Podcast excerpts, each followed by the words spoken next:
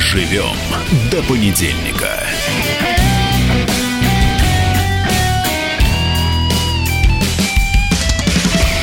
С понедельником, с понедельником тебя свободный народ, который сейчас встал, едет, слушает нас, э, разговаривает, ест, и ссорится, мирится, ругается, и на самом деле хочет, чтобы эта жизнь продолжалась. Я с Валентином Алфимовым, я Максим Шевченко. Да, В здравствуйте, друзья дорогие. «Комсомольской правды». И давайте с вами поговорим о самых важных политических, общественных, иных событиях. И просто, Валентин, да, обсудим сплетню. У тебя есть какие-нибудь сплетни, кстати? Э, Сплетен нет, не собираю. Ну, как, Ну. Вот с Тиной интересно. Тина наверняка вот как женщина, такая очаровательная женщина, всегда что, что-нибудь дознает. Но Тина это Тина. Ну хорошо, давай тогда о чем поговорим. Как всегда, мужики в понедельник с утра говорят о тюрьме, да? А о том, как от тюрьмы уйти, как к тюрьме прийти, как в тюрьму не попасть. О, да, Потому что по-настоящему каждый так, мужчина с согласен. утра в понедельник про себя, не, не- говоря даже своим близким, думает, блин, жизнь это тюрьма, да? И- и- или не так все-таки? Нет, нет, что? А как? В понедельник с утра жизнь кажется свободной, прекрасной, такой радужной, солнечной, да? Ну, мне, по крайней мере, очень хочется так думать, это честно. Ой, да, я просыпаюсь и начинаю себя заводить, да, на всю неделю. Да, мне ненадолго меня хватает, но да, я И- стараюсь. и а тут учитывая, как что у меня раз- вчера был рабочий день, поэтому я, меня сегодня А, у тебя все порядке. смешалось в доме Да, да. Алфимовых. Да. А, как раз тут вот э, в конце прошлой недели широко обсуждала наша общественность приговор э, одного из фигурантов московского дела Егора Жукова. Вообще, мне дико так слышать уже московское дело. Знаешь, как будто мы вернулись в какие-то 30-е сталинские процессы. Там, не знаю, там Дело- шахтинское дело, Дело московское врачей. дело, дело врачей, дело студентов, дело гуляющих по бульварам, дело... Кого еще дело, может быть? Ну, вот дело Егора Жукова, например. Но- Напомню, о чем идет Иван речь. Голунов. Да, Иван Голунов. Там Кунцевский районный суд Москвы приговорил студента Высшей школы экономики Егора Жукова к трем годам условно по делу об экстремизме и запретил ему в течение двух лет администрировать интернет-ресурсы. Это напоминает не приговор суда, а какой-то такой совмещенный значит, э, выговор родителей, э, такой как бы выговор из деканата, а облеченный в юридические формы государственного управления. Не дам тебе больше компьютер. Не дам тебе самому администрировать. Но если будет администрировать твоя жена, твой друг, твой сын, твой сосед, то ради бога сиди рядом.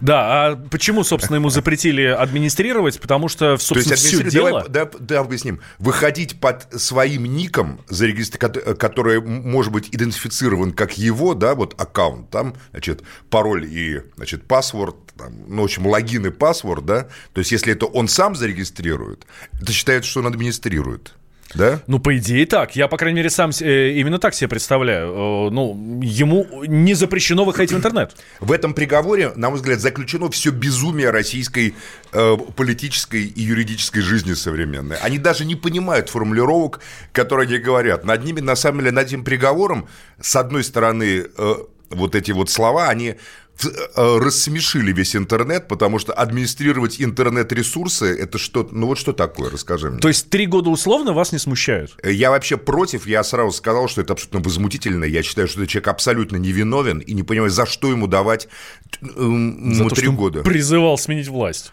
Ух, какой, какие ужасные слова. Призывать сменить власть. Призывать сменить власть, вообще-то, это конституционное право каждого гражданина. Каждый гражданин Он им- призывал имеет право людей, сказать, он давайте. призывал людей выходить на протесты. И что? Гражданин не имеет права выходить на протесты или призывать других выходить на протесты. Мы должны, как такое стадо таких сурикатов, так поглядывать в небо, э, не, не летит ли там грозный силовик в этом небе. Да, Знаешь, там да ну, Максим дежурные Иванович. сурикаты, остальные сурикаты, пока мы пасемся, Ну ладно, нам, как говорится, придет там король лев и там скажет, вам можно выйти на протесты, или скажет, вам нельзя выйти на протест. Мы имеем право. он призывал, Ты знаешь, он призывал перекрывать дороги. какой ужас. И, и что?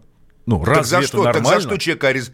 Тогда за что? Конечно, нормально, да, что такого? Во-первых, он призывал перекрывать дороги в интернете, во-вторых, он призывал перекрывать дороги сгоряча, во-вторых, он не конкретно не призывал перекрывать там вот эту или, или вот эту. Сгоряча не аргумент, интернет, средства массовой информации. Миллион каких-нибудь идиотов, которые примут все это дело на веру, И хоть выйдут, я- и- и выйдут на что? дороги и начнут устраивать погромы. Погром устраивала, э, пока э, силовики устраивали погромы, Росгвардия. Силовики напали Вам напомнить на москвичей 2002 год э, Манежку. Да не надо мне напоминать, силовики э, – это ваши болельщики, не надо. И к ним Колокольцев приезжал, и с ними сюсюкали, и потом, когда вот была эта Толпа страшная история между Черкесом и Свиридовым, Толпа Путин приезжал на похороны когда э, собирается Это вместе, ваша никогда толпа, никакого контроля толпа нет. москвичей, толпа студентов становилась абсолютно адекватной до тех пор, пока на них не напали, не стали их избивать и не стали их арестовывать. Ну разве это не так? Сам суде. Что такого? За что приговаривать Егора Жукова? За что? За товарищ Верь зайдет она звезда пленительного счастья, Россия вспрянет ото сна, и на обломках самовластия напишут наши имена. Все, три года условно, что Это ли, не за его Пушкина слова. теперь? Так мы, я это сейчас в эфире Пушкина процитировал. «Прощай, немытая Россия, страна рабов, страна господ». Это оскорбление власти, что ли? А это Лермонтов, между прочим. Там, хотя ура-патриоты говорят, что это не Лермонтов, а Троцкий написал и приписал Лермонтову. Есть такая версия. Понимаешь, поэтому вот за что? За то, что человек в интернете говорит, мне не нравится власть. Я хочу, чтобы эта власть поменялась. Если будут протесты, есть такая-то технология протестов, когда надо перекрывать улицы. Что в этом такого? Что в этом, что делать вид, что это и есть организация э, там массовых беспорядков? А, ну, потому что это и есть организация массовых беспорядков. Нет. Организация массовых беспорядков – это говорить конкретно, что давай, вот пойди туда, вот, Валентин, эту улицу перекрой. Максим, эту улицу перекрой. Здесь мы строим баррикаду, здесь мы то строим. Пятый, десятый. То есть Это это, на самом деле, то есть это на самом деле расправа. То, что, э, значит, то, что вот инкриминирует Егору Жукову абсолютная расправа с правом человека, с возможностью человека высказываться так, как он думает, обсуждать социальные сети, кухня. Социальные сети – это вообще аналог кухни в каком-то смысле. Вот на кухне мы можем сидеть Но на кухне вас не посмотрит всё, что 20, угодно. 30, 40 тысяч человек. То есть все дело в том, что тебя посмотрели. Все дело в том, что тебя- то есть власть хочет И на контролировать кухне ты дело. знаешь, кто рядом с тобой сидит. И ты знаешь, как твои слова на него повлияют. А как твои слова повлияют на... а, о, хорошо, не на 20, 30, 40 тысяч человек, но из этих 20, 30, 40 найдется тысяча, которая примет его слова во внимание и пойдет устраивать беспорядки, потому что скажет, нам так Жуков сказал, сам Жуков.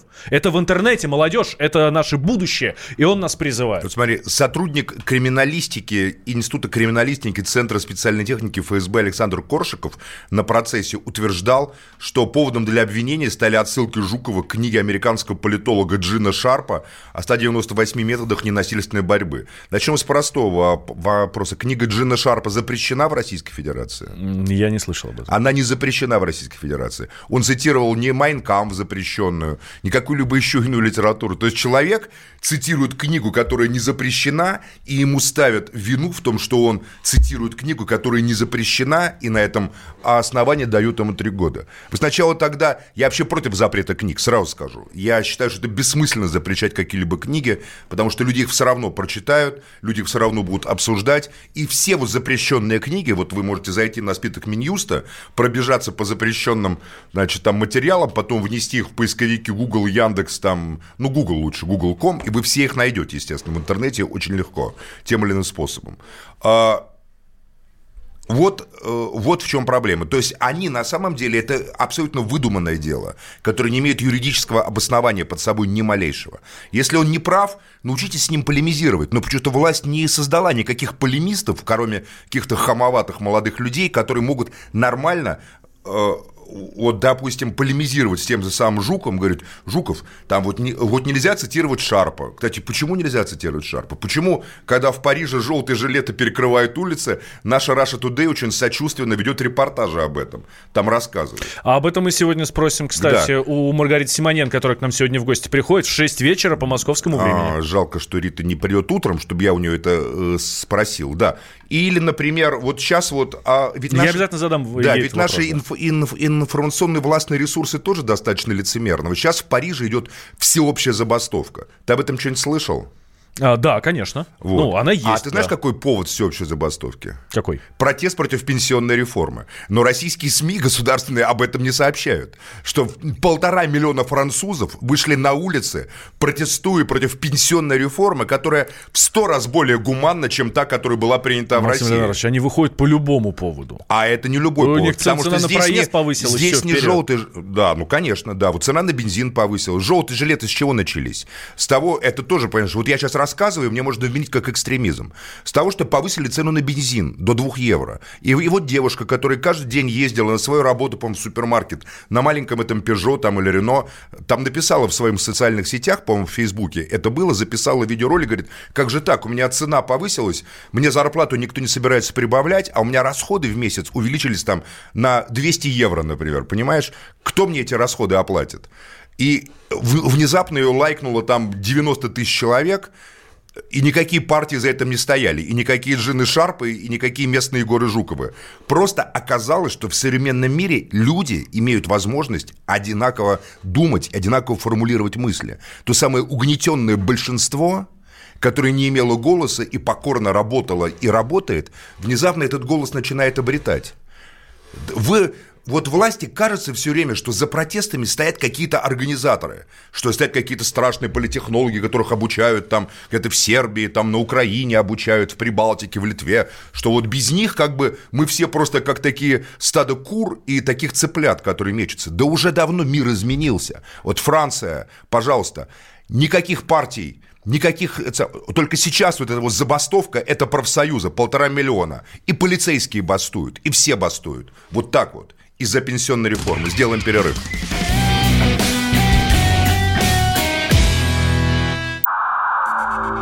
Иркутск. 91,5. Воронеж. 97,7. Краснодар. 91,0. Тюмень. 99,6. Анапа. 89,5. Владимир. 104,3. Барнаул. 106,8. Екатеринбург, 92,3. Санкт-Петербург, 92,0. Москва, 97,2. 97,2. Радио «Комсомольская правда». «Комсомольская правда». Слушает вся страна. Слушает вся страна.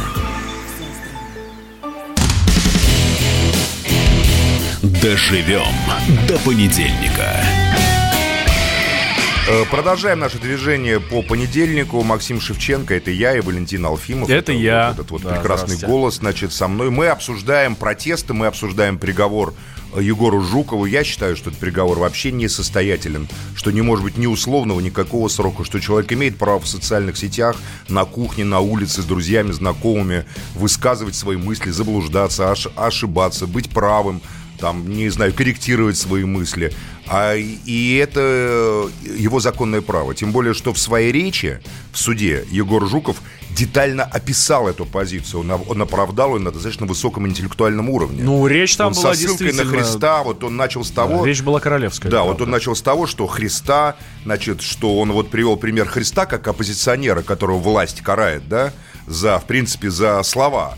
А за какие дела Христа можно было распять? Там, за организацию незаконного вооруженного формирования, а оно было вооруженным, поскольку Петр уже отсек ухо рабу первосвященника Малху, да, знаешь, выхватил Петр нож, а отсек ухо, то есть владел приемом рукопашного боя. Так мы сейчас с вами еще Библию здесь пересмотрим, давайте не, не будем. а как пересмотрим? Я цитирую, пожалуйста. Когда в Гефсиманском саду Христа пришли арестовывать, Петр выхватывает меч и отсекает ухо, значит, рабу первосвященника, то есть А вооружен, Б владеет приемом рукопашного боя, В организованная группа, которая руководится специальным, значит, учителем, которого, как говорится, взяли, допросили и, ну, там признали признали виновным.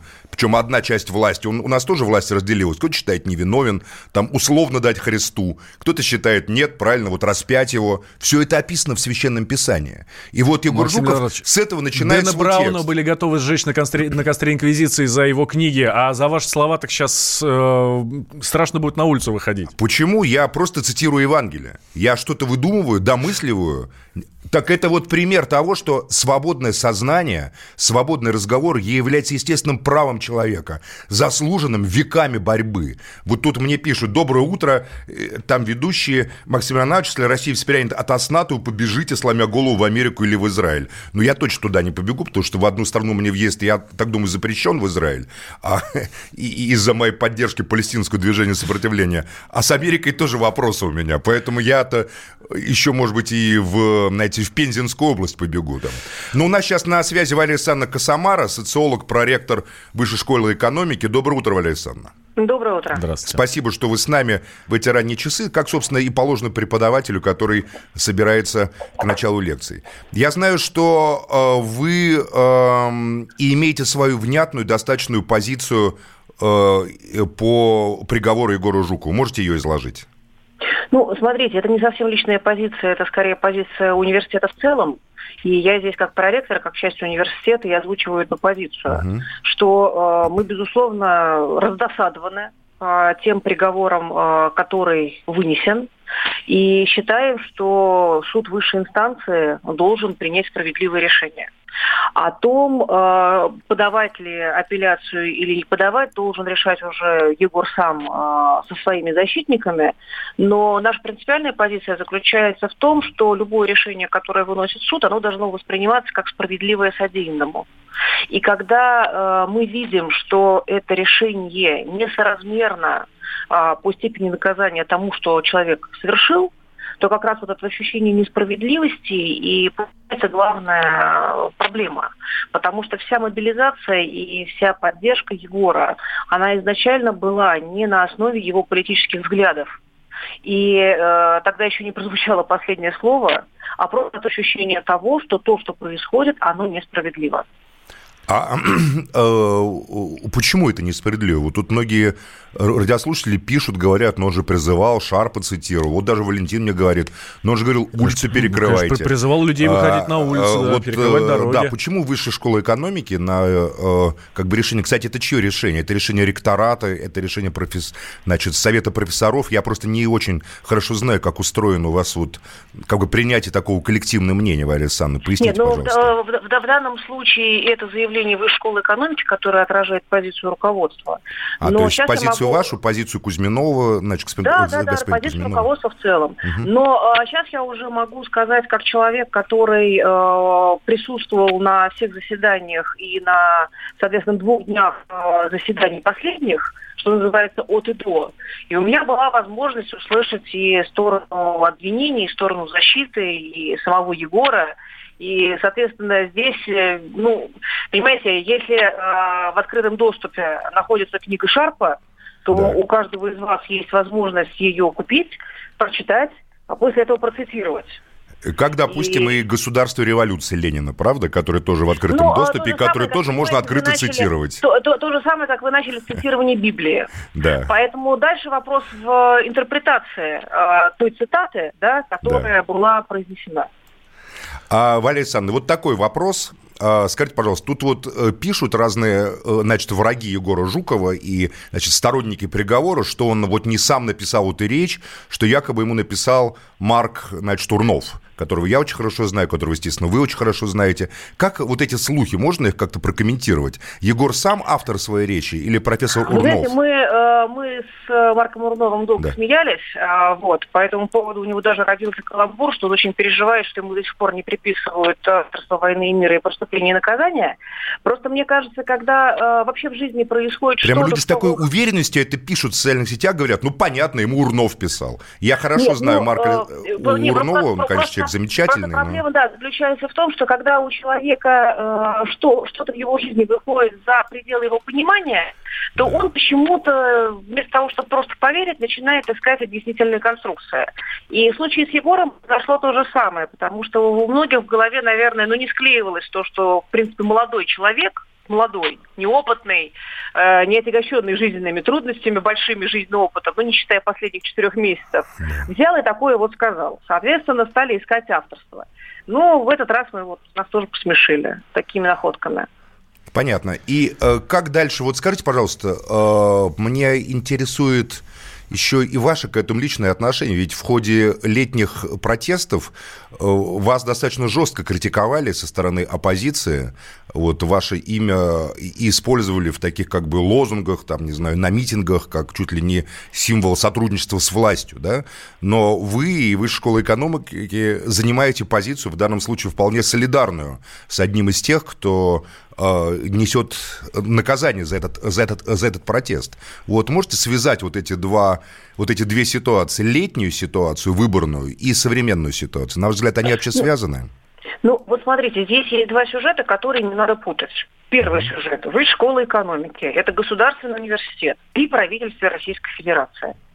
И поэтому э, в данном случае говорить о том, что у нас какая-то там антиправительственная позиция или там проправительственная, это просто смешно, потому что мы при правительстве Российской Федерации. Да. И правительство Российской Федерации наш учредитель. Поэтому здесь надо вот этот просто, просто понимать. Мы государственный университет. А следующая позиция, которая тоже очень четко вышкой артикулирована. Высшая школа экономики помогала Егору как своему студенту, попавшему в трудную жизненную ситуацию и э, руководствовалась презумпцией невиновности. Если бы в этой ситуации оказался не либертарианец Егор Жуков, а условно какой-нибудь там молодой коммунист, или какой-то еще молодой человек с другими политическими взглядами, да или вообще без политических взглядов, он тоже получал бы поддержку университета. Поэтому в этой поддержке нету политики. В этой поддержке есть э, ценность университета. Общественная гражданская позиция. Ну, абс- абсолютно. Это абсолютно гражданская поддержка. И поэтому здесь мы четко разводим. И почему мы э, многократно проговаривали про университет вне политики? Это у нас уже тоже стало определенным мемом. Потому что как только политика входит э, в университет, начинается раскол. И я вижу этот раскол уже э, начиная с момента освобождения Егора, потому что началось обсуждение его взглядов. И те люди, которые его поддерживали и считают себя более левыми, они, соответственно, ждали поддержки с его стороны, да, они не, не понимают, с кем он будет консолидироваться и почему он, например, не консолидируется с ними. И вот этот раскол, он как раз очень характерно проявился за эти два дня. Поэтому Но теперь он как говорить... сотрудник аж э, целых двух изданий «Новой газеты» «Эхо Москвы», наверное, уже не имеет права консолидироваться без воли редакции. Потому что ну, я, я точно не знаю, как всегда... на «Эхе» и в «Новой» устроена редакционная политика, и могут ли э, журналисты этих двух изданий, а Егор теперь принят на работу и туда, и туда, одновременно как бы высказывать свои позиции публично. Ну, я надеюсь, что ну, могут, потому что я знаю Муратова, знаю Венедиктова, вполне либеральные люди. Нет, просто в данном случае он должен тяготеть к глубинной срединности, потому что только благодаря эффективности можно оставаться в данном случае, ну вот, справедливым. Приятно слышать такую позицию от, со стороны Высшей школы экономики, поскольку, на мой, на мой взгляд, это как раз абсолютно современная европейская, американская университетская позиция, которая в том числе и Умберто Эко формулировалась, что университеты должны иметь собственный статус, собственный статут, даже как формальное воплощение статуса, и, и, и независимость, и возможность высказывать публично общественную позицию, от, отличную от мнения там государя, например, или от мнения там жандарма, который пришел туда. А, а иначе это не у университет. Валерий Александрович, спасибо большое, что вы были с нами. Давайте, приятных вам учебных дней. Да, Валерий Самара была с нами, социолог и проректор Высшей школы экономики. Кстати, про Высшую школу экономики нам тут пишут много. Давай там. Ну, ругаются в основном, это да, там либеральный гадюшник. Да, да, да, да, да, вот. Ну, слушайте, я вот лично, меня, я критиковал и, и господина Кузьминова, Смирнова, и Валерию Косомару, и Высшую школу экономики очень э, часто. В первую очередь за то, что на самом деле Высшая школа экономики и РАН Хикс, Академия народного хозяйства, во главе с Владимиром Мау, являются разработчиками неоэкономического либерального курса. Господин Кузьминов был одним из тех, кто открыто выступал за пенсионную реформу, э, э, еще когда была программа 2020, которая заканчивается через две недели, и о которой теперь никто не вспоминает, о которой даже Дмитрий Анатольевич Медведев не упомянул в своей пресс-конференции, хотя, казалось бы, пришло самое время отчитаться. Не спрашивали. Не а спрашивали. Вот, вот не спрашивали. Давайте вот сейчас вот не, не было Егора Жукова, который, раскрыв бы шарпа, спросил про программу 2020. Сейчас делаем паузу. Доживем до понедельника. Политика. Владимир Путин приехал в Японию на саммит большой... Экономика. Покупательная способность тех денег, которые вы... Аналитика. Что происходит правильно, а что происходит Технологии. В последнее время все чаще говорят о мошенничестве с электронными подписями. Музыка. Всем привет! Вы слушаете «Мир музыки». Радио «Комсомольская правда». Слушает вся страна. Доживем до понедельника. Продолжаем мы обсуждать с э, Валентином Алфимовым э, московское дело, приговоры, которые прозвучали на прошлой неделе. Вот Егору Жукову условно за то, что он там цитировал, значит, книги в интернете Джина Шарпа, например. Никто не читал этого Шарпа? Вот, Валентин, ты, ты читал этого Шарпа? Нет, я... И я, и я не читал, но мы все знаем, что это очень страшная какая-то книга, которую можно купить в магазине и которая есть в интернете. Ну, и за нее Объявлен... можно сесть. Да сесть можно за все что угодно. Сесть можно, поверь, если ты открываешь роман Бесы, там э, видишь э, доклад Шиголева знаменитый там о том, значит, что ты его цитируешь, и то же самое можешь сесть как экстремист. И там или главу когда Петр Верховенский разговаривает со Ставрогиным про Ивана Царевича. И тут-то, говорит, мы и пустим Ивана Царевича. Опаньки, вот те три года условно. Но объявлены приговоры еще нескольким фигурантам дела о массовых беспорядках во время несогласованных митингов. Всех их признали виновными в нападении на правоохранителей. Егору Лесных дали три года колонии общего режима. Он ударил ногой росгвардейца во время несогласованной акции протеста. Максиму Мартинцову два с половиной года колонии. Вместе с Мыльниковым и Лесных он избил ногами сотрудника Росгвардии. Так это пишется. Александру Мыльникову два года условно потянул сотрудника Росгвардии за руку, полил на землю во время одной из летних несогласованных акций Ну, протеста. здесь Как я- тоже скажете, что вы не Как я согласны? понимаю, тому сотруднику Росгвардии, имени которого до сих пор мы не знаем, который на глазах у всего мира бил кулаком девушку в живот, которую тащили два других сотрудника Росгвардии, не то, что приговора не дали за избиение публичной девушки, которая, наверное, тоже очень опасный такой силовой элемент протеста, но даже выговор не объявили. Мы Это- даже имени его не знаем. Это, это совершенно другая Я история. считаю, я, Это- считаю, я считаю, что вот эти приговоры это абсолютно расправа с участниками протеста, потому что никто... Расправа над никто- людьми, которые бьют полицейских? на которых напали полицейские, поскольку люди имеют право в своем городе родном гулять по бульварам, говорить, общаться, делать, что хотят и так далее. Максим Леонидович, я напомню, что Никто есть... не бил никаких витринов, никто не поджигал никаких автомобилей,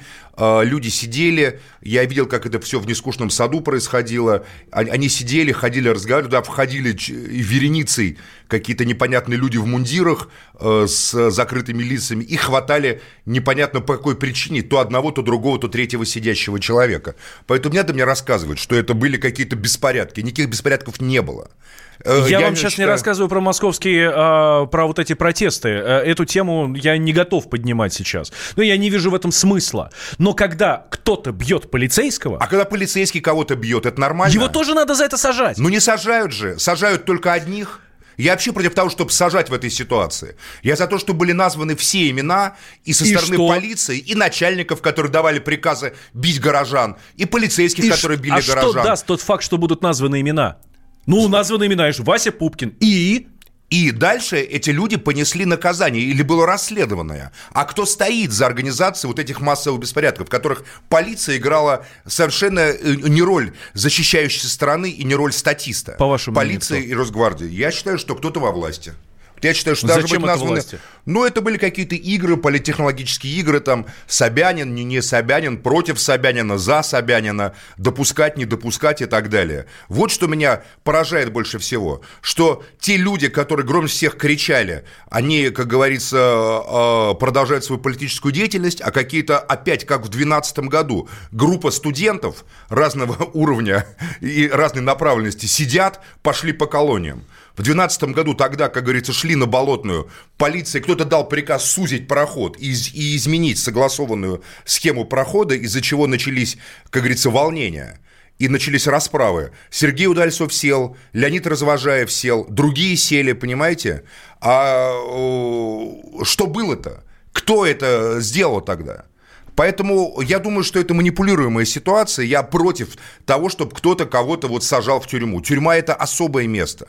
Не надо сажать в тюрьму. Мне кажется, в этом случае э, там люди погорячились. Максим Иванович, я напомню вам, что есть 318 статья Уголовного есть кодекса. много статей. Пока, если Нападение все на статьи- сотрудника правоохранительных органов. Нападение, так это нападение, если ты идешь спокойно по улице, видишь сотрудника и нападаешь на него. Если ты его бьешь, это уже а, нападение. а если вот при тебе сотрудник начинает бить твоего друга или твою девушку, например? Значит, надо их развести. А как развести? Ты не можешь раз- раз- развести, не прикоснувшись к нему. Ты к нему подходишь, говоришь, эй, сотрудник, хлопаешь его по плечу. Ты не можешь отойти. Вот ты хлопнул по плечу два раза. Сотрудника не ударил, хлопнул. Тебе три года общего режима. Потому что ты его, потому что на видео Подождите, ты его, подождите, ты подождите. нему Три года общего режима. Это мы сейчас э, цитируем э, приговор Егора Лесных. Он ударил ногой, ногой, Максим Леонардович, Ногой. росгвардейца. Ногой ударил, это, понимаешь, Брюс Ли бьет ногой. А там, как говорится, когда, когда эта ситуация, это, естественно, какие-то реакции человека. Он что-то пришел с мыслью ударить ногой, что ли? Это ситуация так завязалась. Нет, если была мысль, значит, надо давать еще больше. Если он пришел туда с этой мыслью, значит, надо давать еще больше. Ладно, давай поговорим. Это мне просто... Я просто Да, давайте считаю, поговорим о что том, кто стоит за наша- всей этой историей. Что наши просто власть имущие употребляют тюрьму не для защиты Конституции, а для того, чтобы э, управлять политическим процессом, манипулировать, репрессировать, э, поднимать, с одной стороны, как бы воодушевление в оппозиционной среде, с другой стороны, э, запугивать оппозиционную среду. Я вот читал много все прошедшее время, и Владимира Соловьева, и Анну Шафран. У, у них как бы, вот я вижу, какие там есть группировки. Какая-то групп- группировка считает, что надо всех запугать. Какая-то групп- группировка считает, что надо не, за, не запугать, а наоборот как бы умилосердствовать. Вот, в, значит, Валерий Фадеев, глава Совета по правам человека, сказал, что это приговор сбалансированный Егору Ну, это мы Жукову. про Егора Жукова. Давайте Да. услышим, да, сейчас. Давайте. Лично я, как глава СПЧ, доволен этим приговором. Это, я считаю, сбалансированный приговор. Я дважды публично выступал с призывом правоохранительным органам и к суду проявить в этой ситуации гуманность, имея в виду, что человеку 21 год, судя по всему, он талантливый, способный, энергичный, это уж мы точно понимаем, что энергичный, и дать ему реальный срок, значит, сломать жизнь этому человеку. И считаю, что мое обращение и позиция СПЧ здесь сыграли свою роль. Егор Жуков может продолжить нормально жить, учиться и работать. Да, вот сбалансировано. Валерий Фадеев, хорошо, что я вышел из этого СПЧ, потому что когда Совет по правам человека оправдывает приговоры за высказывания в интернете и за цитирование книг, и считают, что эти приговоры сбалансированным, лишение права человека. Что такое лишение права работать в интернете? То же самое, как в средние века лишение права писать, вот бывали такое наказание, отобрать бумагу, не давать чернил. Люди писали кровью после этого, знаешь ли, вспарывали себе вены. Вот Маркиз де Сад на стенах тюрьмы писал кровью. Когда ему запретили кровью, калом там писал и так далее. Мы к чему вообще идем?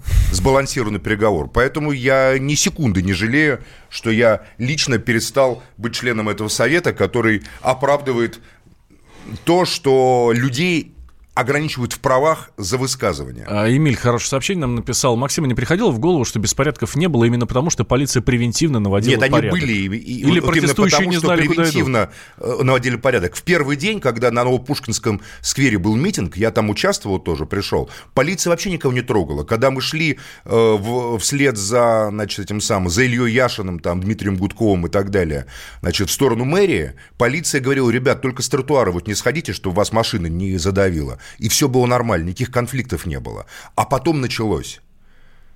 То есть я не исключаю, конечно, что и лидеры, некоторые лидеры протестующих хотели беспорядка, потому что они набивались. Такое было ощущение, что вот подошли, там Яшин подошел к мэрии, никто тебя не трогает. Надо постучать в дверь, опять никто не трогает. Потом надо идти во двор МОСа и избирком, опять никто не трогает. Там же, когда палатки начали ставить, там уже, наверное, стали трогать, потому что там палатки нельзя ставить. Ну, это логика политического протеста э, в исполнении одного из московских, Сделать то, что нельзя московских сделать, функционеров. тебя приняли Добиться того, чтобы нельзя делать. Но вот пока ходили по тротуарам, толпа шла, скандируя, полицейские никого не трогали в первый день вообще. И было недоумение даже вот у некоторых, я видел лидеров, как так никого не трогают. Они хотели, чтобы тронуть. Поэтому моя еще версия, что те, кто дал приказ тронуть, играет в каком-то смысле на стороне лидеров этого протеста, накачивая их и как бы раздувая их, как э, вот за счет сидящих ребят. Егор Лесных опять, как говорится, Мартинцов, там Мельников, это люди, которые эмоционально там сорвались. Это не преступники, которые шли, чтобы подраться с полицейскими. Ты прекрасно знаешь фанатскую среду. Там есть ребята, которые готовятся к дракам, да? Да. Но, но это явно не тот вариант. А- Понимаешь, поэтому давай дальше. Вот у нас есть уже тема, которая, мне кажется, более сложна. А- ад- Адвокат Илья Новиков, защищавший Егора Жукова, признался, что финансирует украинскую армию. Да, он у себя в Фейсбуке написал, что тот рубль, который я получу за защиту Егора Жукова, а здесь надо сказать, что э, он, э, собственно, исполнял обязанности адвоката именно э, за гонорар 1 рубль. Ну, формальность, да. Ну, Ну, понятно, что из политических соображений. Да, да. Вот так вот, он говорит, тот рубль, который я получу за защиту Егора, я передам на поддержку ЗСУ. ЗСУ это Сбройные, Сбройные силы, силы Украины. Украины, ну, то есть ВСУ, да, как мы знаем. И еще 99 999 от себя, потому что как раз 6 декабря их праздник, и вы можете присоединиться. Линия защиты, она не только в суде. Кстати, последнее предложение вообще прекрасно. Линия защиты, она не только в Но суде. это вот политическая позиция, которая, на мой взгляд, э, адвокат имеет право иметь. Я с этой позиции не согласен, она мне отвратительна. Потому что я считаю, что это э, условно позиция, которая приводит к, та, к раскачиванию конфликта на Донбассе в тот день, в то время, когда в, в Париже, возможно, Путин с Зеленским договорятся о том, чтобы украинская гражданская война приходила к завершению, кто-то, в частности, адвокат Новиков, а используя свою публичную позицию, которая возникла вследствие значит, защиты Егора Жукова, фактически призывает к продолжению войны, к развязанию войны к разжиганию войны. И это позиция человек, мне, но этот при, человек этом он имеет право быть адвокатом, имеет да, право. Этот человек защищает а, одного теперь уже из лидеров протестов. Ну, это, э, это наверное, о чем говорит, говорит нам о том, что надо задуматься о том, что это за протест такой. Я, кстати, с идеологией Егора Жукова совершенно не согласен. Он такой левый, он такой на правый либертарианец, а, и поэтому не случайно, как говорится, его защищают многие такие правые либералы. Я-то сам левый человек, я э, как бы против этого, но если уж мы стоим на позиции Конституции, давайте будем объективны.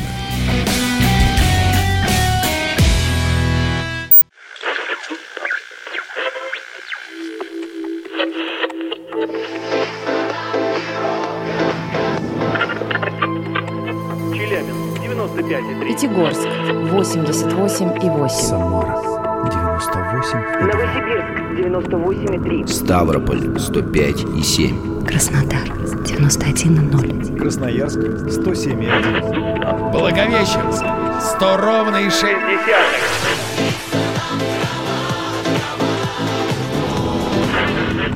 Санкт-Петербург 92,0. Москва 97,2.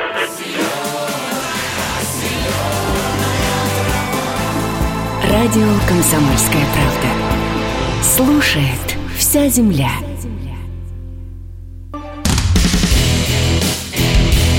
Доживем до понедельника. Продолжаем мы обсуждать всякие сложные, интересные и болезненные дела прошлой недели. И обсуждения мы как бы не сходимся, естественно. Ну, а в чем-то сходимся, да. Вот, допустим, Ну, в оценке позиции адвоката Ильи Новикова, который открыто защищая Егора Жукова, которому я считаю приговор абсолютно несправедливым. А, на самом деле этот приговор и сам процесс политизировал, заявляя о том, что он сторонник также сбройных сил Украины. И переводят им деньги. И переводит им деньги. Да, и и так, вообще... Кстати, он, он это делал в ходе процесса или до процесса? Просто? А, он, он это сказал, что гонорар, да? Гонорар, То есть он ну, сознательно после, да. использовал этот процесс не для юридической защиты гражданина Да, а Жукова, для популистской а вот для этой. политической пропаганды Да. в пользу одной из сторон гражданской войны Красавчик. на Украине. Таким образом, вот интересно было бы, конечно, узнать мнение Егора. Согласен ли с этим Егор? С том, что поддержит ли сам господин Жуков позицию своего адвоката, который фактически заявил о своей готовности разжигать гражданскую войну на Украине. Мы вчера пытались дозвониться до Егора Жукова и дозвонились все-таки, но он сказал, что нет, нет, никак не может и не хочет, и Вот, э, вообще времени у него Вот именно нет. позицию адвоката хотели, чтобы Нет, он мы, мы хотели, чтобы он вообще вышел к нам в эфир. Мы, ну, во-первых, мы приглашаем его в эфир. до. Димы Стешина. Да. Дмитрий, доброе утро.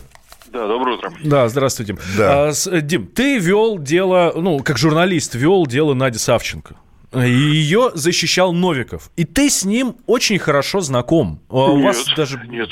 Ну, не лично, не ли, я сейчас ну не да, об этом, да, заочно. Заочно. И у вас эм, даже были такие перепалки в социальных сетях. эм, там, ты ему что-то писал, он тебе тоже там что-то отвечал.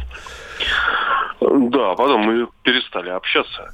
А, Это совершенно сознательная позиция адвоката Новикова политическая. Ну, мне на самом деле понравилось, как это было сделано. Он э, триумф э, господина Жукова, по сути, просто обнулил.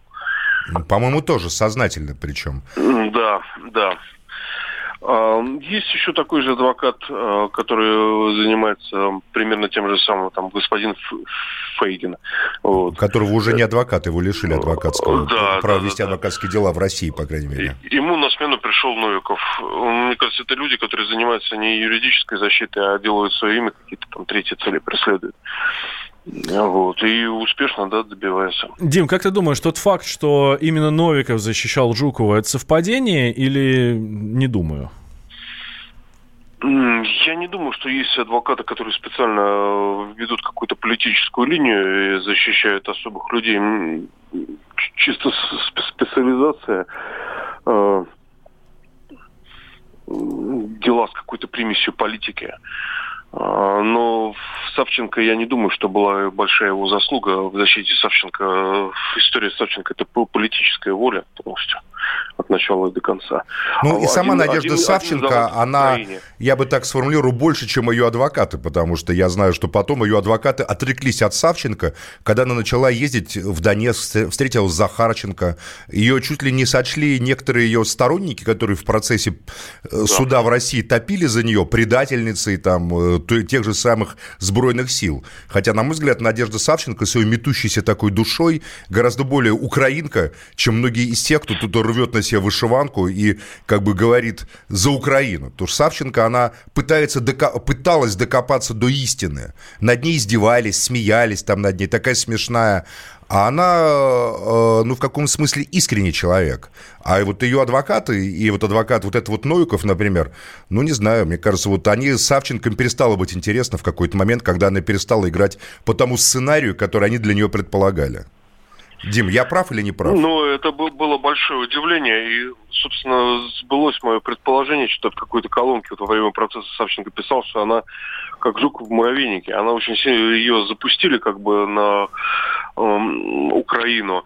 Она очень много своих взглядов пересмотрела во время тюремного заключения у нас в России. И вообще мне сложилось впечатление... Да, в Украине мне... это называли завербованным ФСБ. Да, да.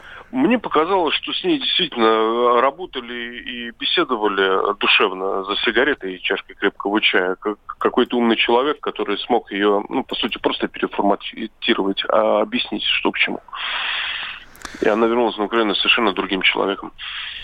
Ну, она вернулась не только на Украину, а еще раз, ее же потом ведь арестовали и посадили Э, значит, за да, то, что да. она встретилась с Захарченко фактически. Ее обвинили в каком-то безумном деянии, что она хотела из миномета обстреливать Верховную Раду, плывя там на барже. А вот этот вот полковник, которого я тоже знал в начале войны, который пленных обменивал, как его, боже мой, напомню. Не, Рубан, Рубан. Да, да, Владимир Рубан, на мой взгляд, замечательный человек, который спас жизни очень многим людям, тоже как бы сидел. Сейчас они, по-моему, оба отпущены, и Рубан, и Савченко на свободе, если мне не изменяет память. Я с Рубаном тоже сталкивался. У меня на одной видеосъемке а, вдова украинского военного опознала его труп и жетон, который я крупно снимал, э, смертный. Да.